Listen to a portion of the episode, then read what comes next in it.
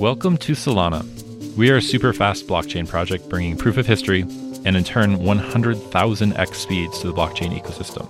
This podcast is a discussion between our core staff, industry leaders, and top contributors to our open source project. Find out more at solana dot com. That's S O L A N A dot com. And you can also follow us on Twitter at Solana. Now, on to the show. Hello, everybody, and welcome to NoSharding, which is the first episode of the Solana podcast. I'm here with Greg Fitzgerald. Hey, Greg. Hey, Andrew. Um, and I'm Andrew Hyde, and we're going to talk a lot about Solana on this podcast over the next couple weeks and months and years. But the first thing I want to say is just like, let's do an introduction of what Solana is. So, Greg, you're one of the founders of Solana. What is Solana? Well, Solana is a, a very high-performance blockchain. Typically, a, a popular blockchain like uh, Bitcoin and Ethereum could only do about uh, ten to fifteen transactions per second worldwide, and Solana is aiming to do hundreds of thousands of transactions per second worldwide, enough to be like a NASDAQ of the blockchain world. And I think the one big differentiator of Solana is that we're actually saying it's the same as Ethereum. It's decentralized, it's secure. We're creating a protocol that actually meets all those standards, mm-hmm. yet can scale. That's right. So um, the industry has been an amazing industry to watch, but it's gotten to this point where everybody's just kind of building to the point and then saying, oh my goodness, it's too slow, I can't build on it anymore. Yeah, it sounds like it is super frustrating for the Ethereum community, especially to be able to uh, create these really interesting programs on blockchain that could do just about anything, but not do anything very well. Yeah. One of my favorite members of the kind of crypto community described blockchain as a slow database that's great for groups of people that don't trust each other. Okay. And I thought that was a great definition until I met Solana. Because Solana is an incredibly quick database, or not not a database, but a, you know, you can look at it like a database. I've been describing it that way. Yeah, absolutely. Right when we started the project, we really thought about, okay, it's like a database. And so rather than starting from scratch with performance, we said, why did this thing perform anywhere in the ballpark of a centralized database? So we started with that as the bar and said, okay, if we add these decentralization, permissionless, these great, amazing properties of blockchain, how much slower does it have to be? Uh, we really found out it's not much. And for people listening that have been around cryptocurrency for a while, I think that that doesn't sound novel. But if you actually are in the weeds in crypto and understand the tech, you'll understand how difficult it is to build a decentralized system that actually is trusted, fast, and meets all the boxes of what we will believe in. Yeah, and it's perfectly understandable, in my opinion, if you look at the history of these guys coming in from the cryptography space, where performance in making a system that scales to everyone in the world was not a priority. They were proving out the cryptography, that this works, that you can have key pairs be used to determine who owns an asset and, and how to transfer that asset. And they did that. They, they proved that out. But the way that they prove that out, and when they kind of add on these features that we're more familiar with, like general purpose programming language, that's not their area of expertise, and it really shows. It's a really good first attempt. It totally took the world by storm. We love it. Now what's going to happen next over the next five years? So let's let's look at Solana. Tell me about the name, and in turn, tell me about the founding team. All right.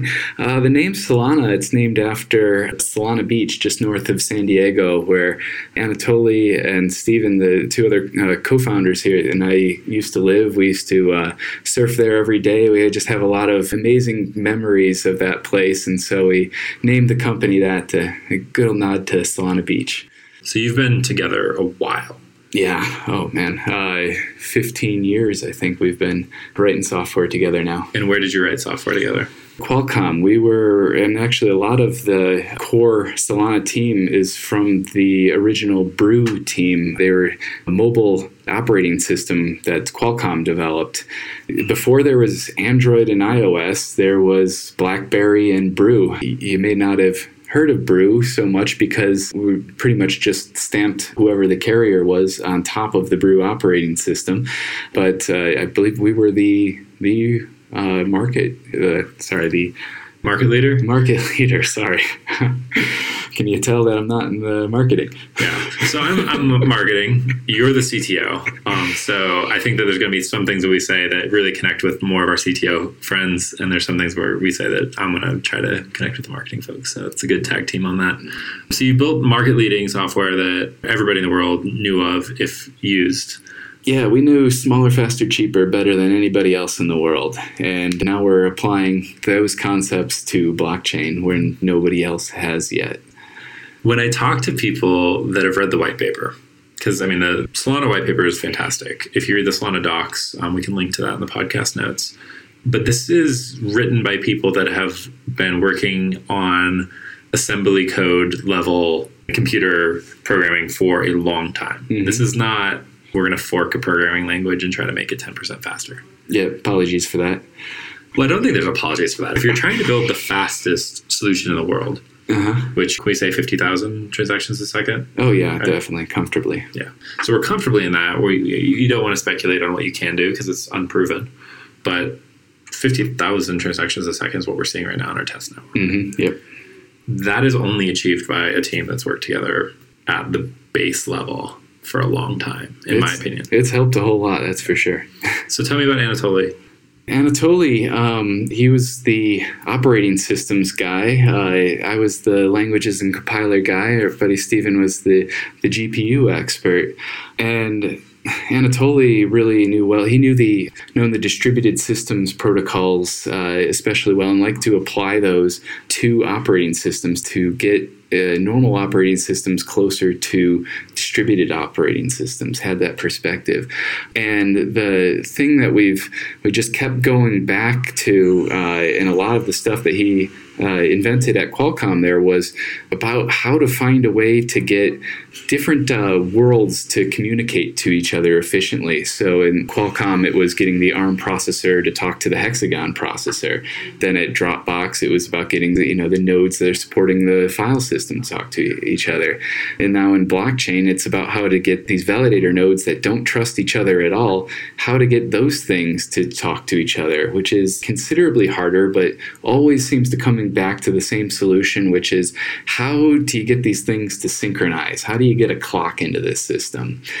And in blockchain, that's actually a lot harder. That turned out to require some real innovation. That's where Anatoly came to me. He says, hey, I got I got an idea how to get a clock into blockchain. Nobody's done that before.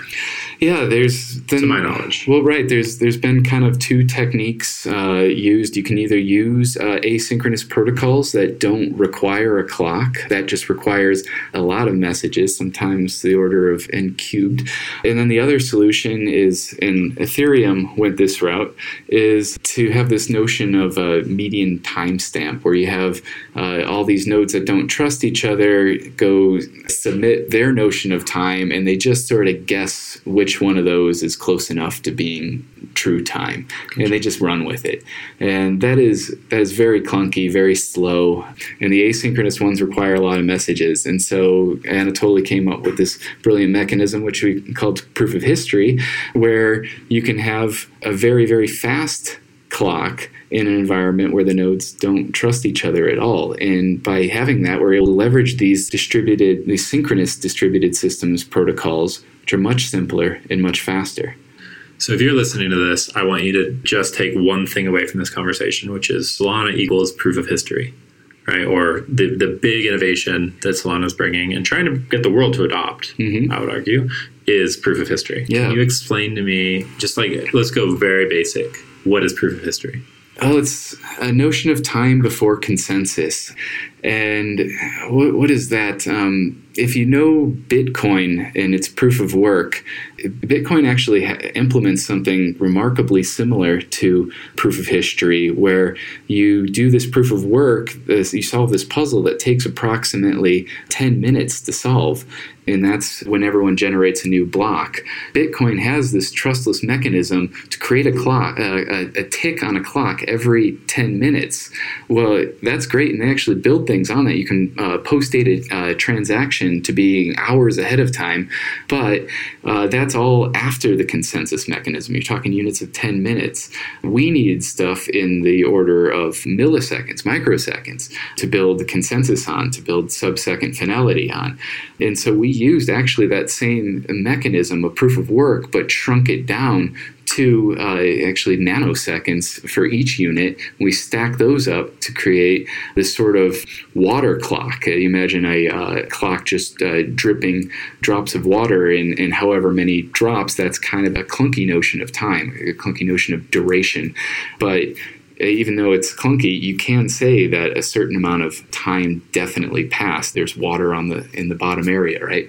And so we do that same mechanism. We have a very fast, very clunky mechanism of duration that is completely trustworthy from a cryptographic perspective, and that's what we call proof of history. I like that a lot.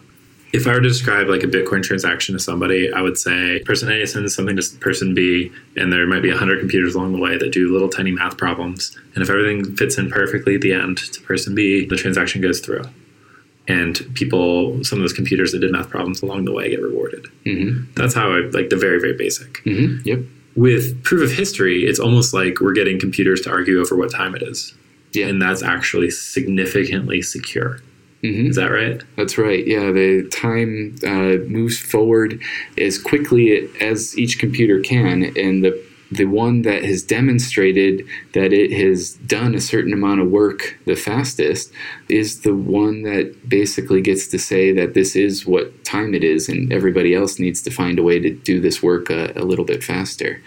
But it's not competitive in the way like proof of work is, where you, you need more and more G P Us uh, and eventually you're using the same power as the country of Iceland. This is just a competitive on a, a single C P U to make the most of what you can on that one processor. So it's extremely efficient. I mean, we're doing mm-hmm. sub-second finality, mm-hmm. which is unheard of in the industry, uh, in the kind of decentralized blockchain industry. And then we're also doing it extremely efficiently. Mm-hmm. So we're seeing one one thousandth of the power usage mm-hmm. That's of right. Ethereum and blockchain, while being a hundred thousand times ish faster. Yes, that sums it up nicely. Okay, so usually when I get to this point of a conversation with somebody, they say something to the effect of, "Yeah, right. That's not true. Yeah, you can't do that. Yeah, we, we have so many people in this industry, so many smart people working together."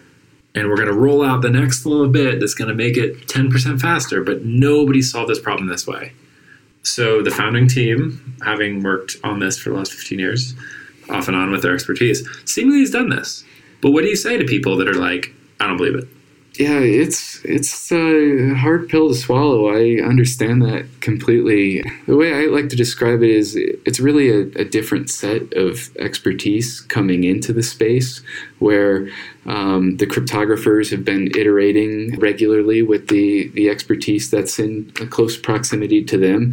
We have come in with uh, embedded systems expertise, and that brings in a very different perspective of how to go about doing things. And And the way we're doing things is just uh, a lot closer to the way centralized databases are built as well. And that's really what was needed in the blockchain community and, and just wasn't there, I think. You know, this analogy might fall flat on its face, but it's almost like we have combustion engines powering cars, and then suddenly we have electric cars, right? And everybody's on the racetrack going like, yeah, you know, I'm going zero to sixty in this many seconds. And the electric cars are coming out and just like, no, no, no, we know how to be extremely efficient at torque. Yeah. And, you know, and there is the expertise that we have. There's plenty of that around the world. And I think we will gain credibility that people will believe what they're seeing as we see uh, more and more people come in and they're able to hit the same numbers. And, uh, and hopefully uh, we're on to bigger and better things by then. And, and people can look back and say, oh, oh yeah, they, they actually did that, not a scam.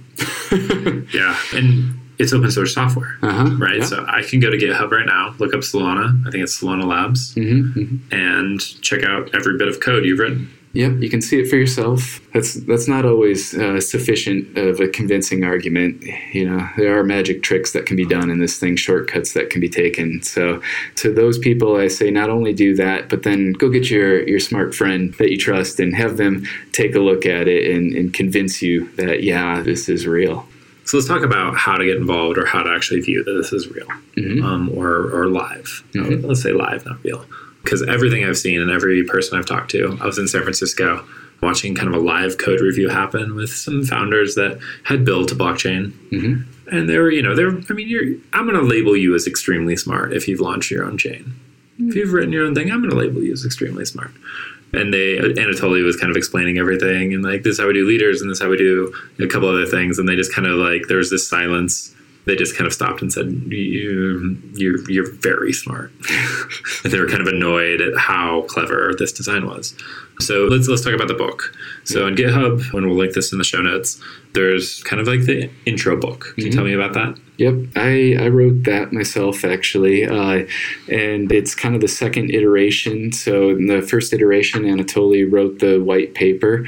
That's mostly about proof of history. We built that up and then found out that there's actually a whole bunch of other performance bottlenecks that affect blockchain. And we went and solved all those problems, uh, pipelining, storage, account storage as well, not just ledger storage, um, all these different problems that affect performance. So we built out all that kind of uh, in isolation without uh, updating the white paper at that time. And then once we had all that stuff and were able to demonstrate the full blockchain operating at the kind of speeds that uh, we anticipated were possible, we, we rewrote that whole book. And so now I think that's probably the best spot to go right now and get a good high-level overview of all the different technologies that we've stitched together here to make this thing work. And you can read just a short intro, a short, you know, explanation of what the project is. Mm-hmm. And then you can actually like play around with some code. Mm-hmm. So let's talk about the testnet and let's talk about what would it look like for somebody to actually start okay. hammering at the code. Let's see. So you'd start with that book, and in that book, there's a getting started guide. It tells you the commands to execute on the command line to, to sync the code and to build it. And it's really easy. Uh, it, actually, we got scripts in there that take care of all of the, the dependencies. It's, it's all automated. And then with just a, a few uh, lines of code there that you type in, and you can start your own local testnet. And then right after that, there's another example in that book that says how you can download this tic-tac-toe app that'll interact with either your local blockchain, or you can uh, interact with the, the testnet with that same code just by retargeting it, the U R L. And if you want to see it live, you can actually play tic-tac-toe yep. right now. So if you go to the GitHub book or you go to solana.com slash developers, you can find a link to two really interesting projects. One of them is tic-tac-toe, mm-hmm. where you can actually play tic-tac-toe with somebody on the blockchain. Everything's recorded, and then you can see all the hashes and what it actually looks like. And then the other one is messaging. Mm-hmm. So you have messaging without a sign-in that is decentralized, that is quick, that is... Do you want to say anything more about the messaging? Oh, it's just the most uh, amazing thing about blockchain, that you can just create a form of identity on the fly, that this um, address space is so massive, uh, no, uh, big enough that there's one for every atom in the universe, right? That you can just randomly point in a direction and say, this one's mine, I'm going to call this one Greg.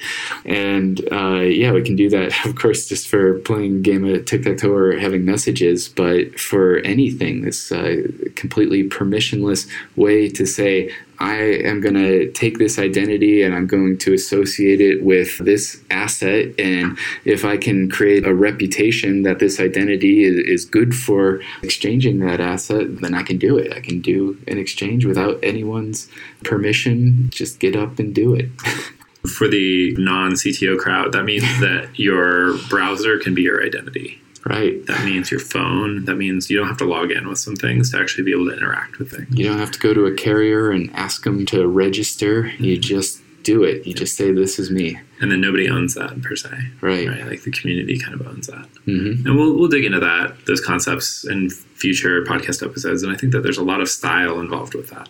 You know, the people, like, they see the world a certain way. They see computers and and how society interacts with technology in a certain way.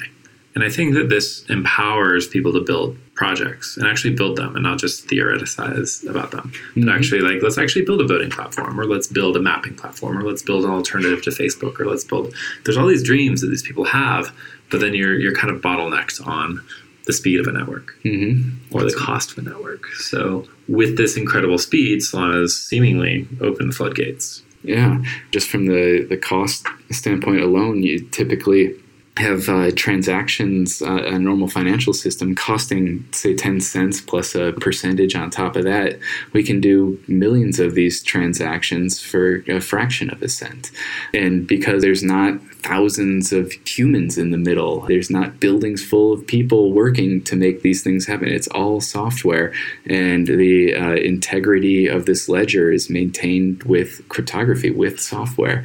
So it's only as expensive as the power to run these computers.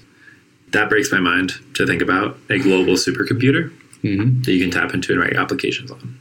Yeah, that uh, is outside of any borders and will just keep going so long as anyone in any country decides to put one of these validator nodes on the network and say, uh, I'll help maintain this ledger. So let's dig into validators and nodes. Mm-hmm. Explain it to my marketing mind. Explain what a validator, what a node is. Validators are basically sort of the trick to not require a centralized organization to be trusted to maintain the integrity of the transactions. Instead, anybody anywhere can say that this person uh, wanted to transact this many tokens, we say, this currency to another. And it becomes these validators' job to actually agree on whether a person actually did want to do that with the tokens that they supposedly are associated with their private key. And so the validators, they all follow this protocol, this software, where they can verify the client's intent, and the validators can choose which of those transactions actually occurred, batch as many as they possibly can to ensure that, that as many go through and that this, this currency system actually works. And uh, yeah, and that's that's that's kind of the, the trick, is getting these things to come to consensus on uh, all the stuff that the users actually were trying to do. And it solves the problem of a user saying that they want to spend their own tokens more than once. So it actually does have, um, at some point, the record of the transaction, it does have to come to some centralized spot that you do have to agree that if you want to send somebody some tokens, that you actually haven't already sent them to somebody else. It's the double spend problem. The double spend problem, right. So our validators that were, were and we just launched actually about an hour ago, we launched Tour de Sol, mm, yep. which is the Solana testnet event. So we're challenging people to kind of break out their Linux boxes or their interest in Linux. And, uh, you know, if you're on a gigabit, actually there's no technical limitations to having a validator on the Solana network. Not right now, not for the first stage. I think it doesn't it take much. We're, we'll do uh, more advanced things of getting the high throughput use cases a little later down the line, where we'll need uh, G P U cards involved. And you can go to solana.com slash TDS, Tour de Sol, mm-hmm. um, to learn more about the testnet event. But like Solana's got a pretty big road biking culture. I was yeah. talking about that. I mean, like we're doing Tour D as our, you know, event name. Yeah. Um, We, uh, let's see, the, of the founders, uh, yeah, four, well, four, five of us actually ride a bunch. Uh, four of us have done uh, Ironman triathlon. So, yeah, we're we're pretty into it. I, I mean, I've ridden my bike across the country. There's something about culture around companies that I find very, very interesting, where you find some people that just latch on to certain sports. Yeah, and it's kind of uh, fun to see that in a sport where everyone's so focused on performance, uh, going faster a little. It definitely does carry over into the software, the competitive nature, the being satisfied with just going a little faster every day. Yeah. And the beauty of a machine. Uh-huh. Sure. Right? A bicycle is a beautiful machine. Yep. We like beautiful things. And here we're building beautiful software. That's really cool. What other? What, what's the other sport? What's the other Solana sport? Oh, you dropped it. Now you got to explain it. Yeah. Yep. It's underwater hockey. Underwater hockey, which is not a joke. Yep. Only three of the five founders play that one. Yeah. And it's you play it at an elite level as well. Yeah. You were just at the national championships. You've mm-hmm. been to the world championships. Yep. Got a bronze medal this year at my old age, so feeling pretty good about that. It's good to be back in that position again after a lot of years. Used to play at the elite level a long time ago. it's it's one of the most hardcore sports I've ever seen as far as endurance, intelligence, brute force, brute strategy. Yeah. It's a really interesting sport. Four-dimensional sport. You have to go up, down, left, right, and you're holding your breath and uh, trying to figure out when you're going to run out of air and what you can do with that time you got. Sounds simple. Um, sounds just like a startup. Um, so Solana is all roads lead to mainnet. I've said that a couple times mm-hmm. on blog posts and such. But you're, you're a project that has how many employees now? I'm going to say over fifteen, mm-hmm. under yeah. twenty. fifteen to twenty. Seems to change every day at this point. Yeah. I mean, explosive growth lately. I mean, really, we're looking at that. I think you guys went, and I say you guys as far as like, I'm a new member to the team. Like, I've been here for a month now. But you've been heads down for a while without really marketing. Do you mm-hmm. want to tell me about that and what that choice or why why you chose to do it that way?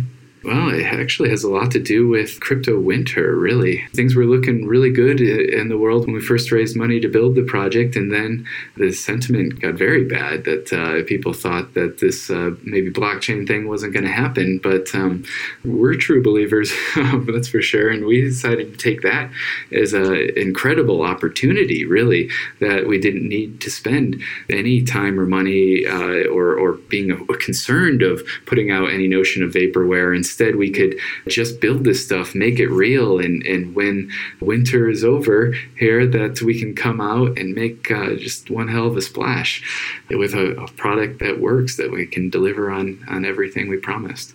It's a really interesting thing when people hear about it, because it's really, I mean, as far as tech announcements go, this is huge. fifty thousand transactions a second is absolutely massive for the industry, for it to be truly decentralized. Mm-hmm. I think a lot of people have basically spun up Amazon Web Services accounts and said, we're super fast. And it's like, well, you're centralized, you're a database. You know, like, let's actually build a blockchain that's super, super fast. But you did it, and you did it in a way where you didn't really talk too much about it. You kind of went into hiding for a year. You know, I don't think you describe it as that, but I think the industry, like you, no, you did totally went into hiding. There's no video on, right? I didn't get no. a haircut for like a year. We will be taking a photo and putting it on the show notes. But you, I mean, like we shared an office a year and a half ago, uh-huh, yeah. you know, and then we, I didn't see you for a while, and I didn't know how the project was doing at all. And then suddenly the testnet's live. It was nice to have the opportunity to go that deep, to really just focus on building great code that worked well and not have to explain every step along the way or promises. And, you know, software is hard. Software doesn't always go to plan. It, it didn't for us uh, either. We had a lot of uh, hurdles along the way, things we thought we were, were going to be ready to go. And then it turned out didn't quite work as, as we hoped. And so we had to go back to the drawing board. And it was really nice to be able to do that. It all without, uh, you know, disappointing the, the public, and that we wouldn't be able to meet that uh, anticipated roadmap. So you kind of had no pressure, and you kind of went. And I think about it. I don't think anyone that works for me would say that there was no pressure. Fair, but you, you got but, to go and write, yeah, and have that luxury where a lot of projects will launch and then have this massive pressure, mm-hmm. make a lot of shortcuts based on that pressure, right. and then not be proud of the product they launch with. And it sounds like you've had the luxury of just being able to write that and the fortunate ability to have that team mm-hmm. to back you up, to really build on that. I think I, I listened to Anatoly on a podcast that he was saying they started sleeping about two months ago when testnet went live. Yeah, that sounds just about right. And suddenly, well, he also had a child, so there's a lot of not sleeping with that. But you know, testnet, and you can see there's some really nice graphs. If you go into the developer resources, there's some really nice, like this is, this testnet is live. There's validators in, you know, six continents around the world. It's blazing fast speed. Mm-hmm. Um, it's not operating on full capacity right now because A, testnet, and B, you know, early on, mm-hmm. but that's going to start ramping up. So Tour de Sol, we're going to start seeing more and more validators. Hopefully somebody listening to this is going to set up one and play around with that that code. And I think if you have a good internet connection and a nice Linux box, you're going to be uh, pretty interested in, in running the Solana suite, the Solana validator codes, the Solana, mm-hmm. I'm not sure how to say this. Yeah. So where do you see the project in, let's say, a year? The project in a year, I think uh, just a year. It's so soon. Yeah, we'll be we'll be launched at that point, and we'll be really, I think, supporting the developer community a lot. Uh, really looking at as Libra comes up to speed here, and to see if their move language gains traction at all with the developer community. It's currently not very pleasant to work with. It's actually requires a lot to learn, but um, you know, they're Facebook, so they might just. They might force the development community to learn some things there. So that'll be a really interesting development. As it turns out, our runtime is very, very well suited to execute that language. So if that does go well, I think we can do what they're trying to do better than they're trying to do it. So that should be a, a fun development to see.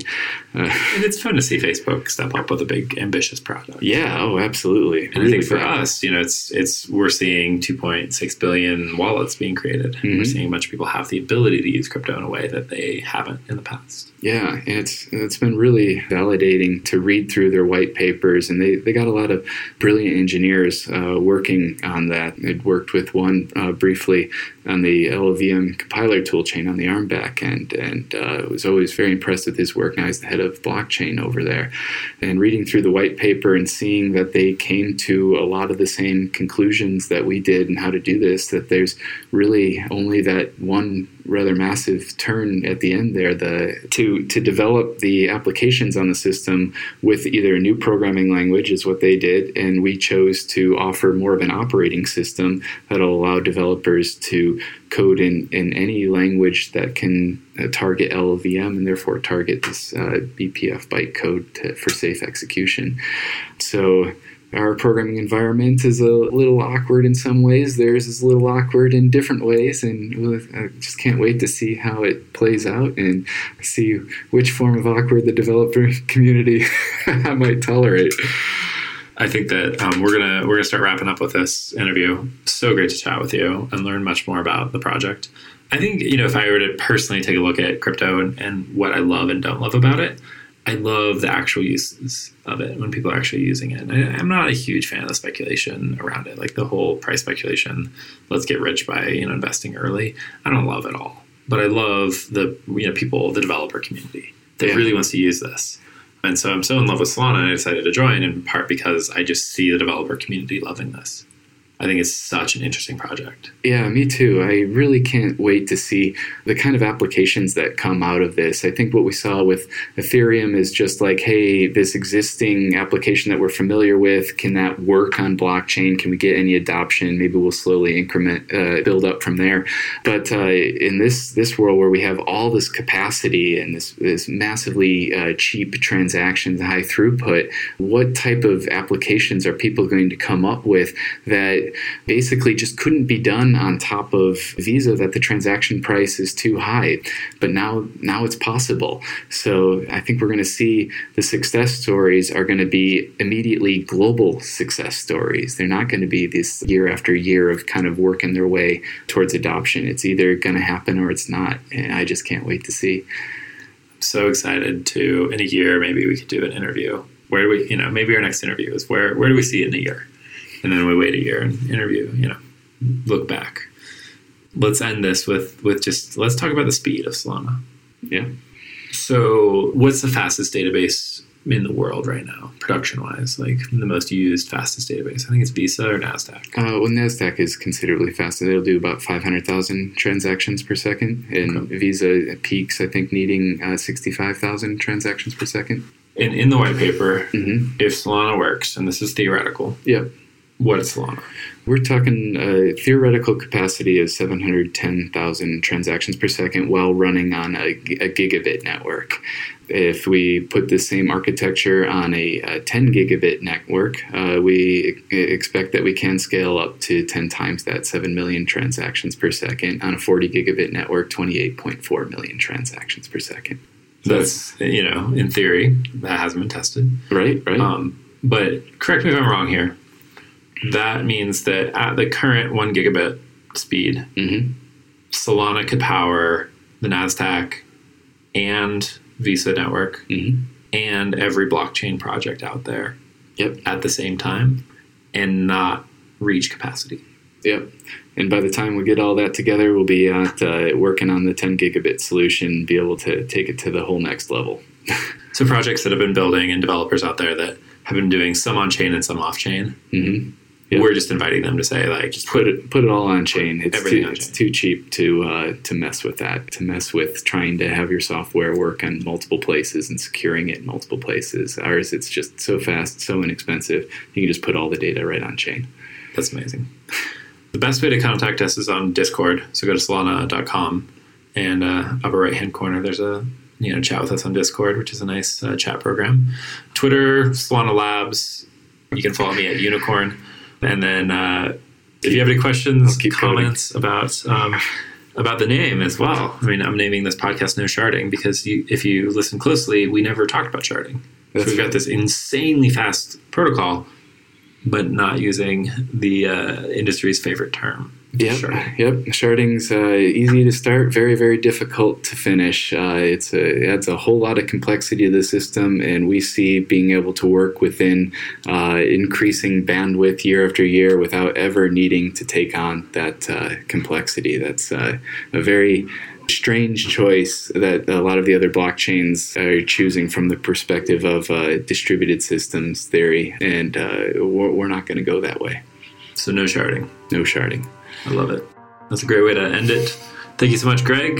That was the first episode, and I'm just excited for this project. Well, thanks, Andrew. Looking forward to seeing what's next. This is going to be an interesting uh, year for sure. Hey, everybody. Thanks for listening to this episode. If you have any questions for our guests or want to continue this discussion, please check out our website at solana dot com. That's S O L A N A dot com. There are links to our Discord where most of our communication happens in the company. Also, you should check out our GitHub page where we post all of our code for you to check out and even help out with. github dot com slash solana labs. You can also follow us on Twitter at Solana. Thanks for listening. See you next week.